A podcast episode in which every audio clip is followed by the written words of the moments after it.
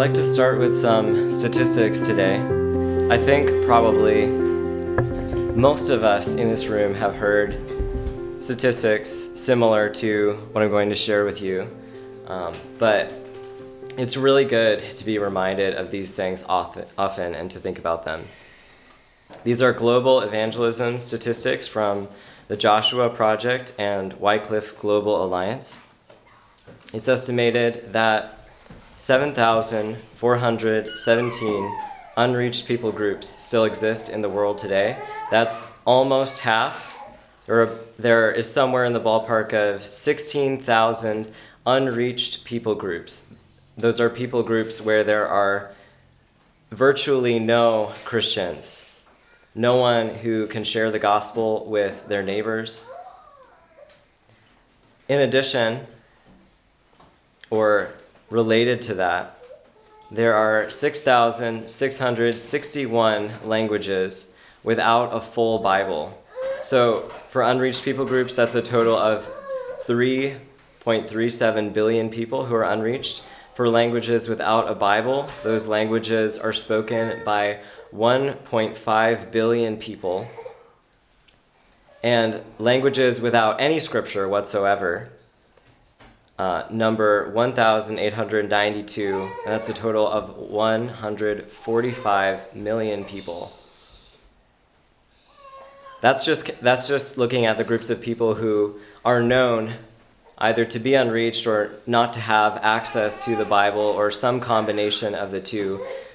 I think for, for those of us who recognize that many, perhaps the vast majority of Christians who, who claim that for themselves are, are not true followers of Jesus, I think um, that, should, that should make us even more sober when we realize that not just are there so many people who have never had opportunity, but there are lots of other people who have had opportunity to hear the good news of Jesus and have either not responded to it in the form of overt unbelief or in the form of not doing the will of the Father.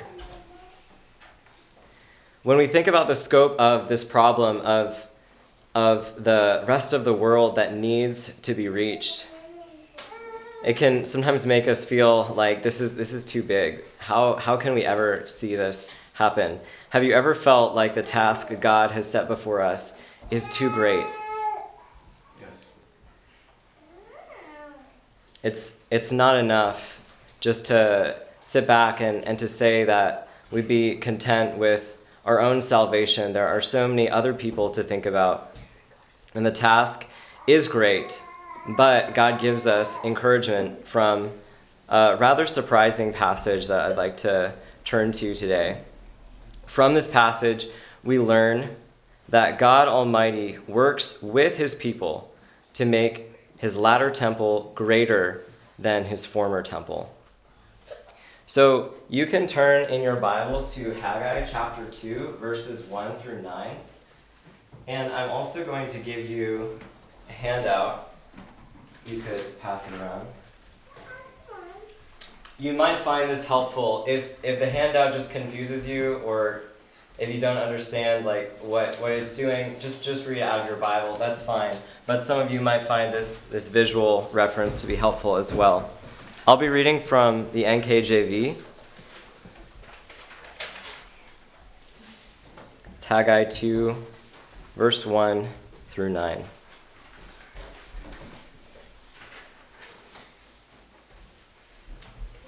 Haggai 2 says, In the seventh month, on the 21st of the month, the word of the Lord came by Haggai the prophet, saying, Speak now to Zerubbabel the son of Shealtiel, governor of Judah, and to Joshua the son of Jehozadak, the high priest and to the remnant of the people, saying, Who is left among you who saw this temple in its former glory? And how do you see it now? In comparison with it, is this not in your eyes as nothing? Yet now be strong, Zerubbabel, says the Lord, and be strong, Joshua, son of Jehozadak, the high priest, and be strong, all you people of the land and work, for I am with you, says the Lord of hosts. According to the word that I covenanted with you when you came out of Egypt, so my spirit remains among you. Do not fear. For thus says the Lord of hosts Once more, it is a little while, I will shake heaven and earth, the sea and dry land, and I will shake all nations, and they shall come to the desire of all nations and I will fill this temple with glory, says the Lord of hosts. The silver is mine, and the gold is mine, says the Lord of hosts. The glory of this latter temple shall be greater than the former, says the Lord of hosts. And in this place I will give peace, says the Lord of hosts. Let's pray. Oh, Father, we thank you for this passage that have, has been written down for our instruction. I thank you that you spoke long ago and gave encouragement to your people when they were seeking to rebuild the temple that had been destroyed. And I thank you, God, for the encouragement that you have in this passage for us today as we seek to build your final and your ultimate temple. I thank you that we do not build alone. In Jesus' name, amen. So, to give some historical background for this passage, this comes in the it's the it's the second story in Haggai. It comes after the people had started to rebuild the temple for the second time, not not the first time around. So this takes place after the people of Judah were sent into exile and after they came back from exile. And very shortly after they came back, they started to rebuild the temple that had been destroyed in Jerusalem. They had all these resources, these treasures of gold and silver, this support from the king of Persia who sent them back. But they also faced opposition from the people around them who were not God's people, who, who were not people of, of Judah or Israel. And because of this discouragement, because of this opposition, they stopped working on the temple, and God's house was left in disrepair. 16 years later is when Haggai gives his first message to the people, and he rebukes them because they're worried about building their own houses and making those very nice. And they're running about their own business, but the house of God is suffering neglect. And so, because of that, Haggai, speaking on behalf of the Lord, tells them that they need to go up to the mountains and gather wood and build his house. And then their fortunes will be restored. Then God will again turn and bless them. And in a very impressive display of obedience that's, that's rare in the Old Testament, the people actually respond to this message and they do just as Haggai says in a, in a very short frame of time. It's only a, a couple of weeks from the time Haggai starts speaking to when the people start rebuilding the temple. And from the moment they choose to obey God, God tells them that He is with them.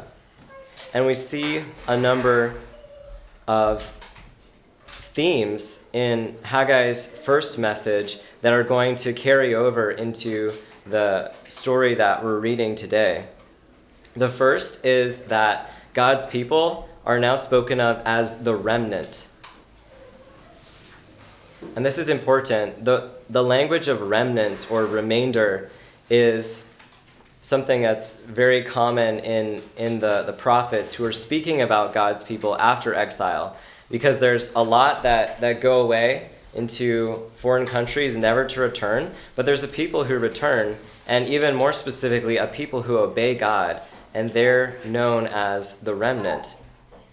At the start of the last passage we looked at, God, God speaking to Haggai and speaking to Zerubbabel and Joshua calls the people of Judah this people it's kind of a this language of distance. But by the end, when they obey God, he's speaking about them as the remnant, and now he's identifying them as this group of people who are obedient. And we see at the start of this passage, if, if you remember, that God also refers to his people as remnant.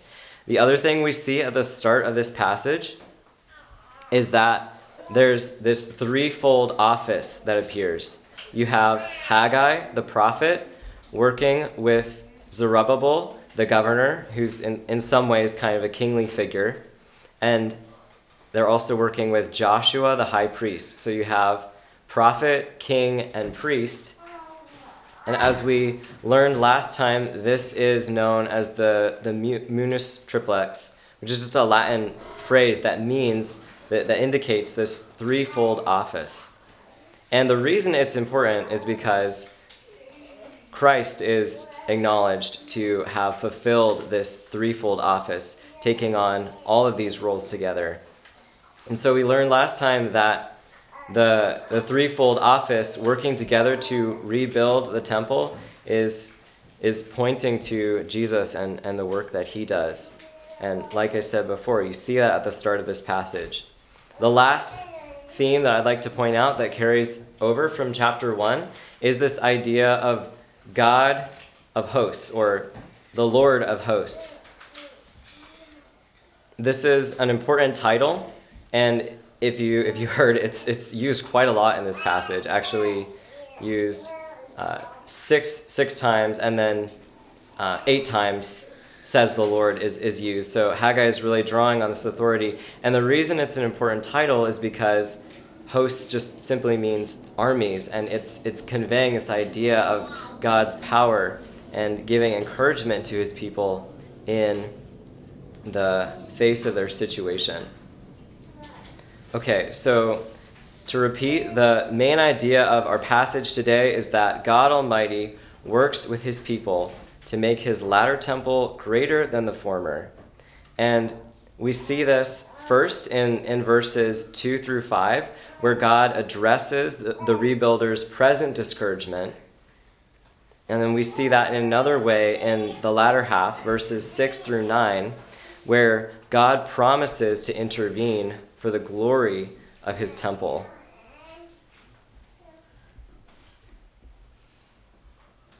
Okay, so the first the first oracle Haggai gave in chapter 1, I called the call to action because Haggai's telling the people to rebuild and they respond.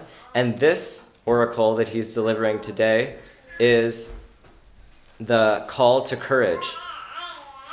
The call to action, the call to courage. Next time we'll look at the call to perseverance, and then the final oracle that he gives is the call to faith. Let's just situate ourselves here with the, the first thing that's, that's said. We're told that Haggai gives this in the seventh month on the 21st day of the month. This is a little less than one month after the people first obeyed the command and began to rebuild. And it seems like a month into the work, they're beginning to grow discouraged again. This does not bode well for the success of this rebuilding endeavor. If the, the first time they weren't able to finish, now they're a month into the second try and they're getting discouraged. And there's one reason, there's one main reason uh, for the discouragement. It seems to be coming from the people who saw the first temple. The first temple, the temple that Solomon built, was incredibly impressive. There are beautiful, lengthy descriptions of it in Scripture. And now these, these older generations who, who returned from exile but, but were not born in exile and had seen the, the earlier temple, they're comparing it to the they're comparing the present work to the temple of before and they're really discouraged by it. We're told that the older generation actually weeps when they see the foundation of the temple laid in Ezra. And that's specifically with reference to the, the first rebuilding attempt. I think we, we see a similar idea here So the older generation, they're just really not impressed by the work that's going on. And God doesn't ignore this discrepancy between what was and what now is. In fact, he, he addresses it head on. This, this line of questioning who is left among you who saw this temple in its former glory? It's not meant to be punitive. He's not mocking them. He's identifying with them in their discouragement. He's, he's telling them he knows what the situation is like. Let's try and think for a second of, of what it would have been like to be part of this older generation and consider the phenomenon I'm sure we've all experienced that when you're younger, things seem, particularly when you're, you're a child, things seem a lot more impressive and a lot bigger and grander than they are when you're an adult. And a certain author writes about the older generation here who are seeing the, the rebuilding that those who had seen the former temple would remember it through their eyes as children. Childhood memories of older adults are often fuzzy and sometimes exaggerated. I think we've all experienced that. These people might have remembered the former temple as greater and more splendid than it really was. This could have added to their dejection when they saw the smallness of the new temple. So the, the Temple of Solomon was incredibly impressive, and now add to that their, their memory of it as children. To illustrate this, this point further, I, I would like to mention uh, my, some of my, my own experience. When I was little, my family would go every summer to this, this camp called Pilgrim Pines. And there was a, at the time, I thought, gigantic rock outside of the cabin we would always stay at. My siblings and I loved to play on that rock. It felt like a, a mountain. We would challenge each other who's going to be king of the rock. Um, it was really hard for me to climb because I was so little. And then years later, I returned to Pilgrim Pines and I was excited to like stay at this cabin again and to see the rock. And I walked up to it and I'm like, is this the same rock? Like this is tiny. This is like not very big at all. Like I'm taller than it, and it was it was really disappointing. And I think that that phenomenon could be adding to the discouragement of the old people, which is then contagious and it's it spreads to, to all the people in the rebuilding effort. I think we can do this as well. We can grow discouraged when we see the monumental task that is before us. Not even, not even when it comes to world evangelization, but in our own community as well. Sometimes when we read the New Testament, when we see the, the pattern of church that's there, or even when we, we read the when we read about the early church, or maybe the early Anabaptists, pick your, your era of church history that, that you look back at and you, you think this is the golden age of Christianity. And it's really easy to feel like, ah, oh, that was that was then. And the church now just isn't as impressive, there's not as much conviction, there's not as much happening. God God did amazing things back then, but can he really do amazing things now? I think that some of us have have this perspective as well, where we look back at the, the glory days when, when God's temple, when the church was, was this amazing, impressive thing, and, and we think that it can't be that today. We just have a, we just have a small little, little temple here. It's not very impressive, but this is meant for, for us as well, to encourage us. We shouldn't consider even if even if we might consider those those former eras, the New Testament church, the early church, um, whatever whatever is, is most powerful for you, when we look back at those eras, we should see them as an example for us, but not as the as the golden age, as if somehow we've slipped into a dark age and we can never reclaim that hope. So God encourages the people with his presence. And he calls them to courage. He says, Be strong three times once to Zerubbabel, once to Joshua, and once to all the people. This word, be strong, is used very often in Scripture, and it often accompanies the one of the other commands we see here, where God says, "Do not fear." I'd like to just look at a few um, scriptures that that show this really well. So, if you want to turn your Bibles to Deuteronomy chapter 31.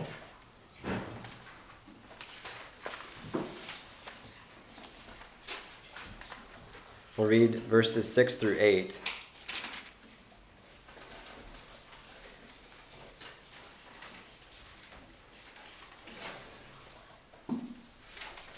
This is Moses speaking to Joshua shortly before God's people are going to enter the land. He says in verse 6 Be strong and of good courage.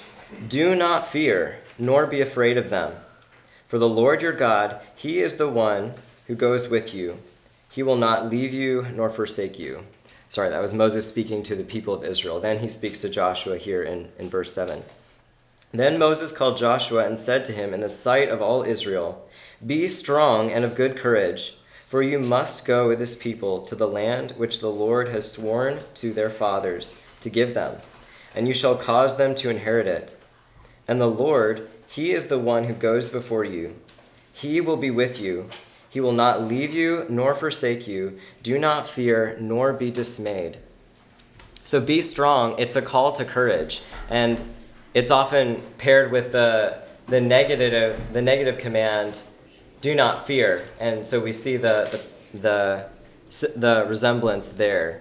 Also, notice that it comes with a, a promise of God's presence, just like it does in Haggai.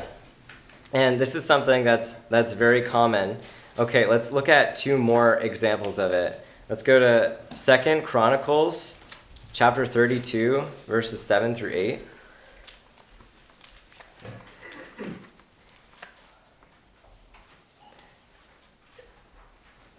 Second Chronicles 32, 7 through 8. Now this is Hezekiah speaking to the people of Israel, and they're facing this intimidating threat of the Assyrian army. And he says, Be strong and courageous. Do not be afraid, nor dismayed before the king of Assyria, nor before all the multitude that is with him. For there are more with us than with him. With him is an arm of flesh, but with us is the Lord our God, to help us and to fight our battles. And the people were strengthened by the words of Hezekiah, king of Judah. So now you have this, this looming threat. And Hezekiah reminds them that with them is an arm of flesh, but with us is, is the Lord. With us is his powerful hand. And so you see this often in a military context, but you also see this command given in an earlier context that's more relevant to the passage that we're reading today. So turn to our last reference here, First Chronicles chapter 28. We're going to look at verse 10 and verse 20.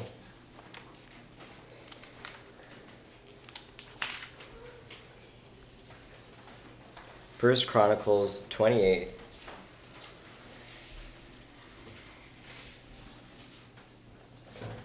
This is David speaking to Solomon at the end of David's life. He's preparing Solomon to build the first temple.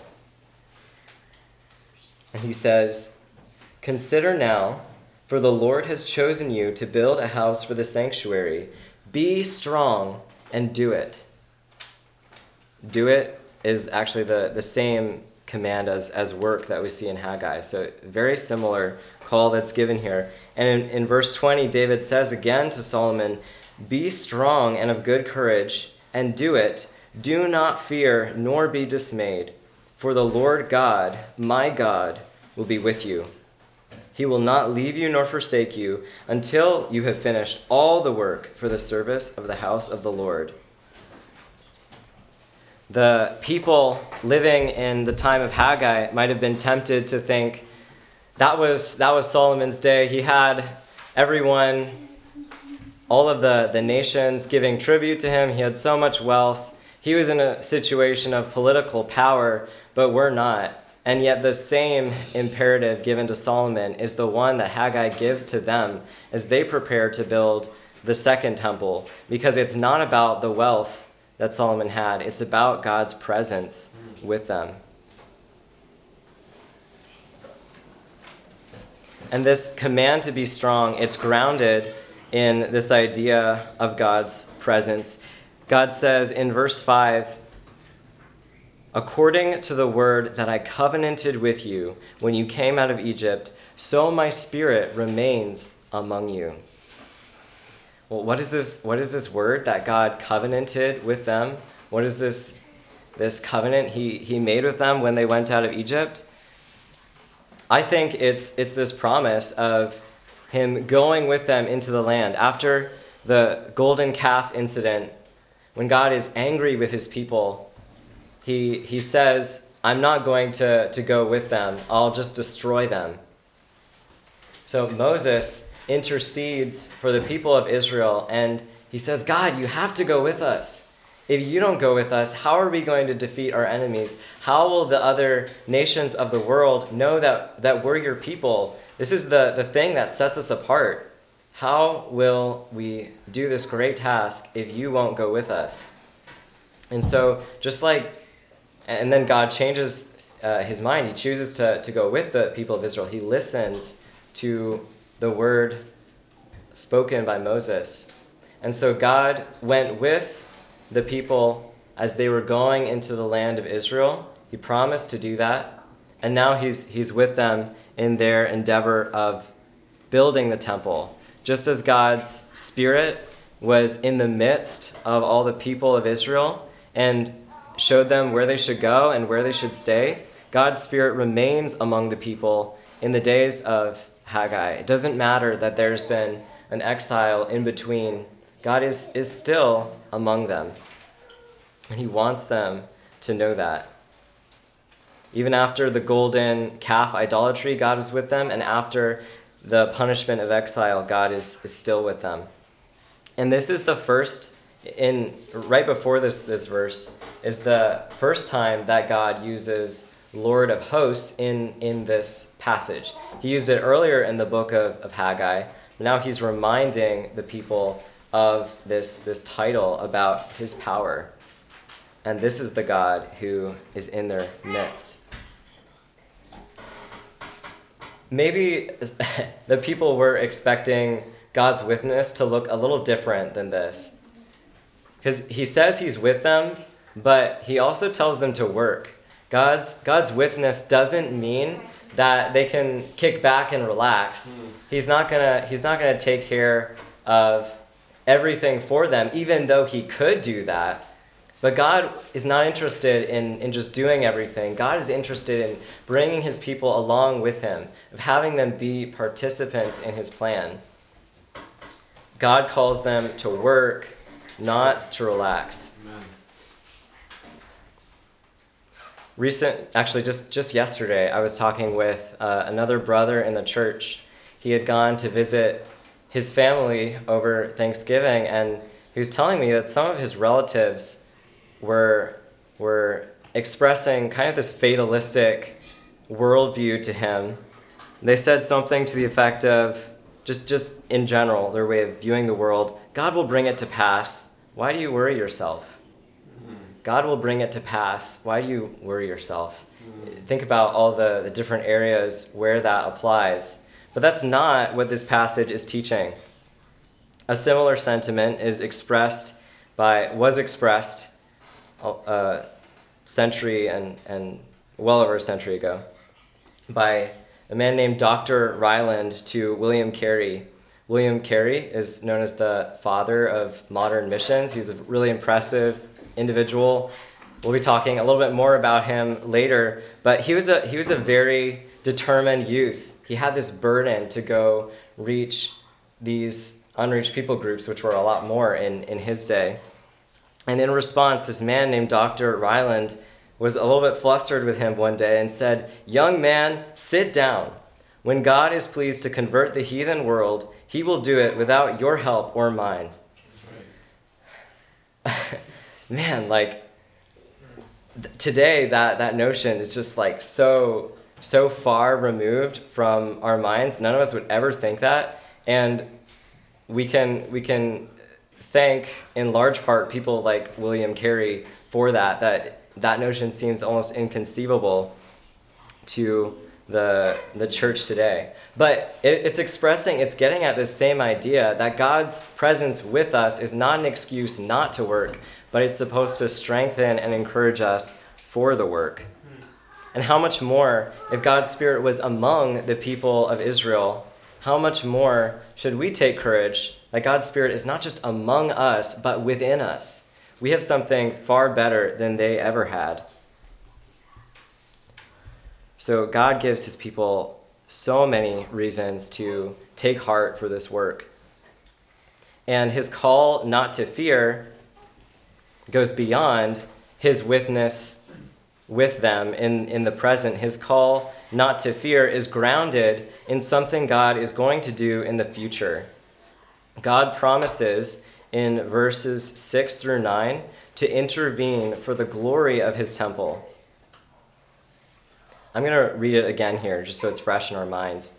For thus says the Lord of hosts Once more, it is a little while, I will shake heaven and earth, the sea and dry land, and I will shake all nations, and they shall come to the desire of all nations. And I will fill this temple with glory, says the Lord of hosts. The silver is mine, and the gold is mine, says the Lord of hosts. The glory of this latter temple shall be greater than the former, says the Lord of hosts. And in this place I will give peace, says the Lord of hosts. First off, here, God prophesies that his Sinai glory will appear to the whole world one day. Why do I say that? Why do I say Sinai glory? I think we see it in this language of God shaking shaking heaven and earth, shaking the sea and the dry land, shaking all nations. Flip with me to, we're going to look at, at three references for, for this one as well. So turn with me to Psalm 68, verse 7.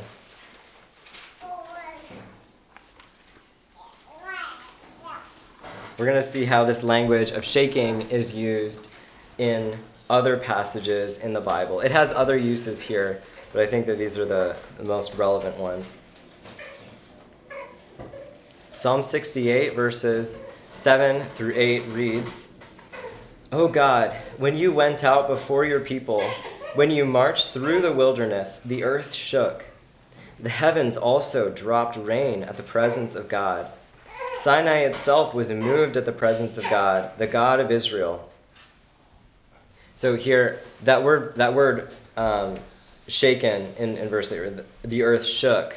That's the, the same word that's used in, in Haggai. And there's a very clear reference to God's bringing Israel out in, in the Exodus, and then specifically his appearing to them on Mount Sinai.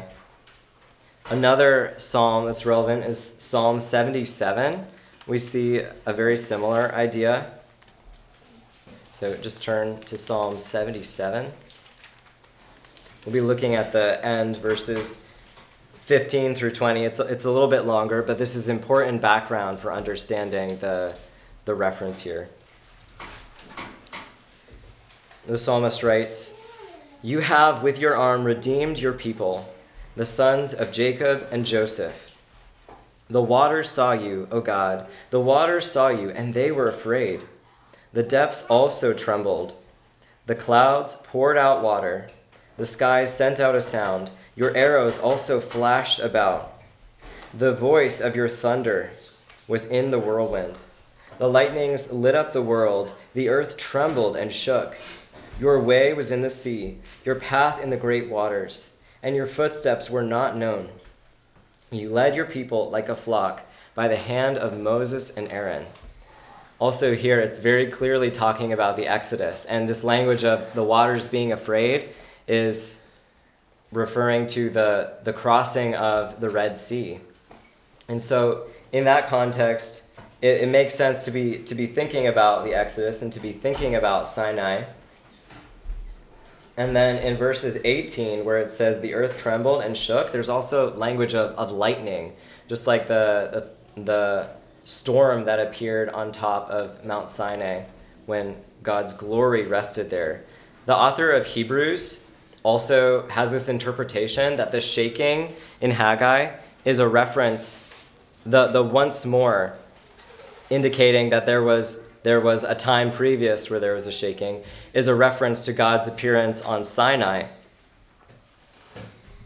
So there's a coming future time when God is going to appear like he did on Sinai, but this time it won't be just to Israel, but all the world is going to see this, this shaking.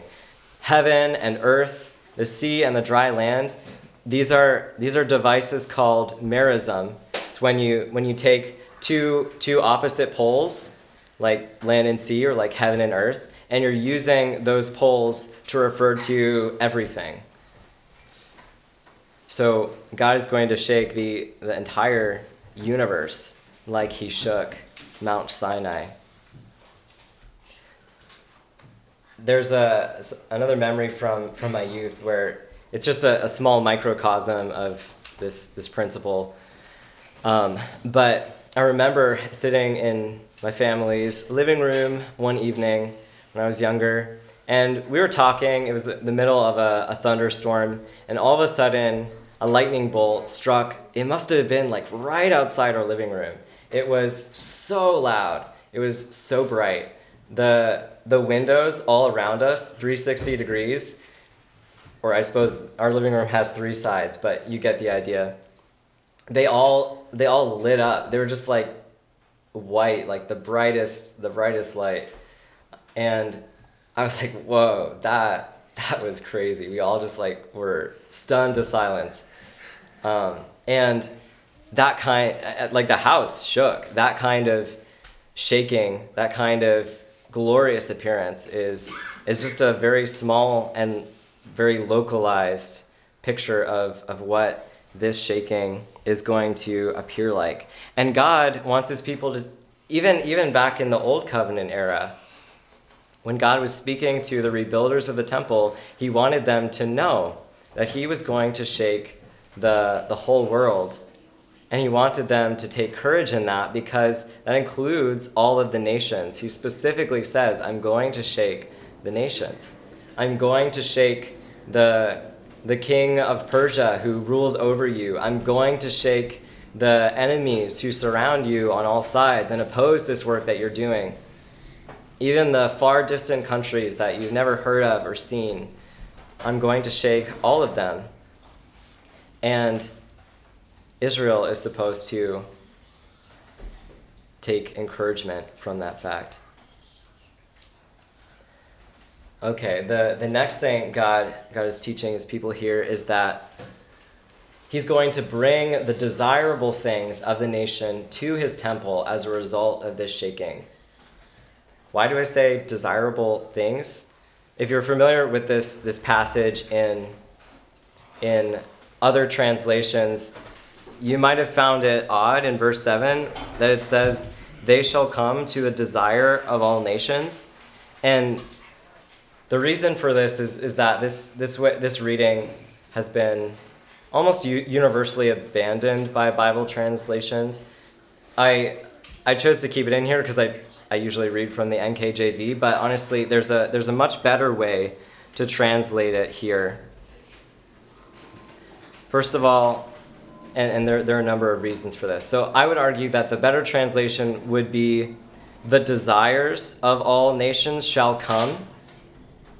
So, first of all, desire in, in verse 7 can be understood as, as plural with a simple change in, in the vowel pointing in, in the Hebrew. For those of you who, who aren't familiar with Hebrew, the original Old Testament was, was written with just consonants. Hebrew, Hebrew used to have just consonants. So, uh, and, and even, even today, like the, the main letters you see are, are just consonants. And the, the vowels were added later the vowels are like these these uh, dots and lines that are either below or above the words. And so, because the vowels are not inspired, the, the letters are. Sometimes, usually, usually this isn't an issue, but sometimes you can suggest an alternative vowel pointing because the vowels were added when they were added centuries after Jesus' day when this group of Jews called the Masoretic scribes wanted to add them because knowledge of Hebrew was declining and they wanted to make sure that people could still read the scriptures. And they're, they're very, the Masoretic scribes were very good in the work that they did. So usually it's not an issue, like I was saying before. But in this case, if you were to simply change the vowel pointings, you could understand this word for desire as plural, meaning, so you would read it like desires in the Septuagint, the, the Greek Old Testament that was translated a century or two before Jesus, also understands desires as plural here. The, the Greek reads, well, actually, I'll, I'll, I'll get more into the Greek reading later. But understand that they, they take it as chosen things or desirable things. Secondly, the the word the phrase here desirable things is not the object of a preposition in in the original hebrew. It's there's there's nothing in between this phrase and the verb. So many translators and i think this is accurate just treat it as the the subject so rather than reading so rather than reading they shall come to the desires of the nations understanding that as the subject would make it read, The desires of the nations shall come. Uh, one commentator writes about this The KJV and Martin Luther took this messianically as the desire of all nations. So they thought, they thought that maybe this was a reference to Christ. But that reading has been abandoned almost universally. Hamdat, the, uh, the word for desire, is singular but should be plural because it is the subject of a plural verb. Okay, so for those of you who aren't grammar junkies like me, hopefully that wasn't wasn't too much of a, a deep dive there. But I just want want us to, to understand that the, the better translation would be the desires of the nations shall come. And this is a way of speaking about wealth in the Old Testament. God is saying that, like he says with different language in other places, that the desire, the, the wealth of the nations are going to come. He's going to, to bring this. And that makes a lot more sense of what he says in the next verse. The silver, even what he says at the end of, of chapter, at the end of verse 7, but especially in verse 8, the silver is mine and the gold is mine. What is God doing here? Is he just, it sounds a little bit greedy at first. Like, why, why does God care about like having having gold and silver. And that's not that's not the point. He's saying that I'm going to bring the wealth of the nations to the temple and I'll fill it with glory. I'll fill it with this wealth of the nations because that belongs to me. This doesn't belong to the powerful nations around you. It's like this silver and gold is God's property, but it's on temporary lease to the nations around Israel. And so God has the power to bring it back. And just like the, the former temple was adorned with all of these beautiful works of silver and gold and bronze, God is going to adorn this latter temple as well. Okay, now we're going to return to the way the Septuagint takes this phrase. The, the Greek is ta eklekta ton ethnon. That means the chosen things or the chosen ones of the nations which I think is really interesting given what we understand from the New Testament about this picture of, of gold and silver and other precious materials and the temple. So, chosen, uh, chosen things or chosen one, the word, the word there is eklektos, and that's often used in the New Testament to refer to God's chosen people. It's the, the word that we get the English word elect from. So you can, you can use that if, if it helps you. And so the Septuagint renders this almost in a way where you could understand it as wealth, you could understand it as literal gold and, and silver, Or you could understand it as the chosen ones of the nations, referring to people rather than than wealth. I, I think I think still in the Septuagint because because of verse eight, the silver is mine and the gold is mine. I think it's still talking about wealth, but it's almost like it. I wonder if maybe Paul got his his understanding of this concept from from the Septuagint. So Paul talks about the he talks about himself and Apollos and other apostolic workers as being like builders of God's temple and he talks about building with precious stones or gold or silver, other materials as well. And he's talking about the work of, of church planting. He's, so I think I think that there's room to understand this concept of, of gold and silver as a subtle reference to people. And the New Testament makes that very clear. Okay, so keeping that in mind, keeping in mind the way temple relates to us, let's think about how, how this encouragement here can be, can be something that, that benefits us today. As we saw earlier, we have three main imperatives that are given in this passage, three commands God gives. He's, he tells the people to be strong, to work, and not to fear. And these, these things all apply to us in the work of participating with God in building his, his greater final temple yes, Haggai, Haggai's message was directed towards the people of his day, and I think that it had it had direct bearing on the physical temple they were building. It's not like it's not like God was only speaking about the church, but like so many things in the Old Testament, we see this double fulfillment. The second temple was really amazing.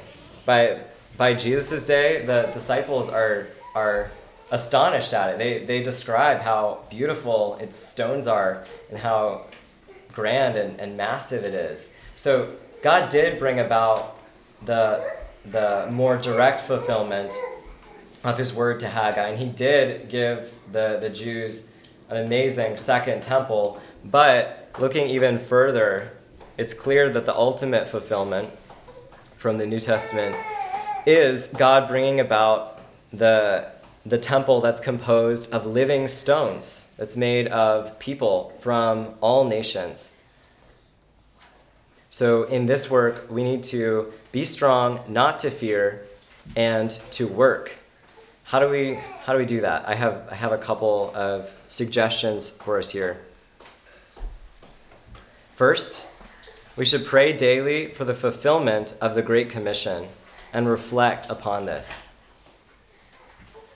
Peter talks about looking uh, talks about us looking for and hastening the coming day of the Lord. Similarly, Jesus tells us uh, not uh, he tells us to pray that the Lord of the harvest would send more workers into the fields, and he also tells us that the gospel will be preached to all nations, and then the end will come. Then he will he will return.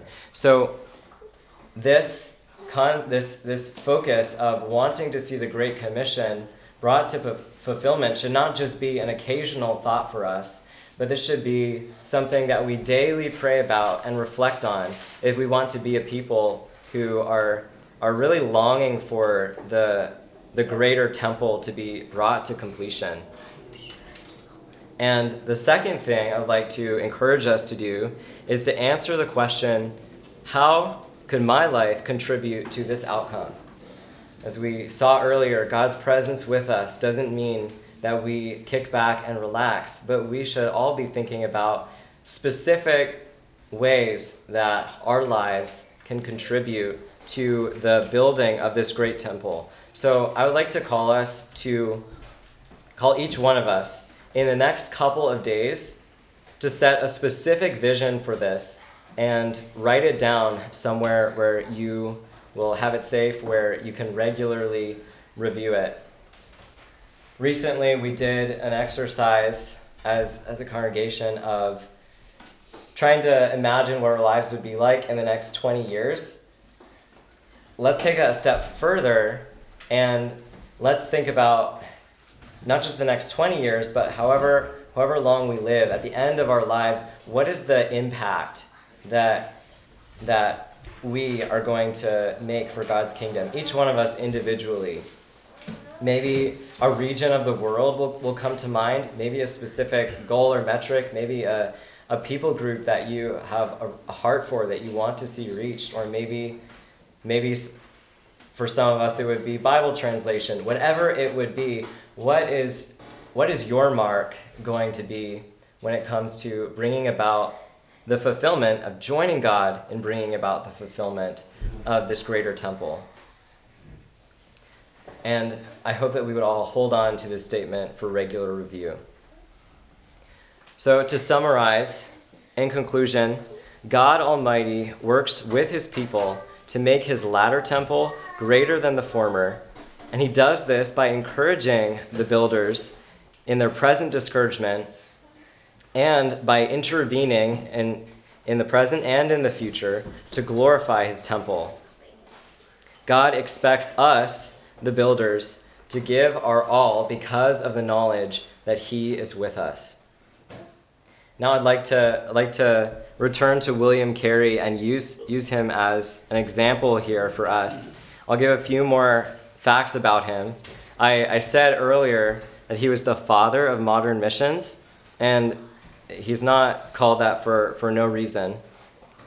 He had a burden for the people of India, and he went to India, and because of his mission there in his lifetime, saw 700 converts. That's a, that's a lot of people. I think most of us most of us would be like more than thrilled if if we could convert so many people or be responsible for the conversion of so many people in our lifetimes. But even more impressive is not the number of people he converted in his lifetime, but the foundations he laid for so many things that set that enabled other people to later on make tremendous impact and the legacy he left behind. He translated the Bible into Bengali, Oriya, Marathi, Hindi, Assamese, and Sanskrit. That's six languages right there. That's pretty crazy. And he translated parts of the Bible into 29 other languages and dialects. Now, maybe some of you are thinking, oh, he must have been like a super genius. He must have just been like someone who was really smart. None of us could ever hope to do that. That's crazy. And maybe so maybe maybe he was pretty smart. I mean, 29 languages is pretty pretty ambitious there. But he he has a different take on this. He he attributes it to something else, not to his intellect. But he writes, if after my death anyone should think it worth his while to write my life, I will give you a criterion by which he may judge its correctness. If he gives me credit for being a plodder, he will describe me justly. Anything beyond this is too much. I can plod. In other words, he said, he said about his life that he was a man of perseverance, and I think we can see that. Not only did he have an impressive legacy, but he faced setback after setback in his life. When you read about these things, it's so frustrating places where he would, he would work burning down and his translation efforts being totally lost, the opposition of people who should have been supporting him, so many different things. But he said, I can, I can plod. That's what I can do. And he set his mind to the work that was before him. And just like we see in the call today from Haggai, work, he was a man who really took that seriously. And even even though he d- doesn't think that he was anything impressive in other respects, he says, "I can do that. I can I can work. I can plod." So, to remind us, let's all in the next couple of days write down a, a vision for how we want to further this process of, of bringing the Great Commission to its completion. And let's hold that hold on to that for regular review. With that, let's pray. Father, we just acknowledge that the work that is before us is far too great for us. And without your help, we could never hope to bring it to completion. But we thank you that you are with us, and we thank you that you call us to work and that you promise to be with us in that work. Thank you, God, for the example also of those who have gone before us that we have to encourage us to show to show us that this truth really does work out in real life.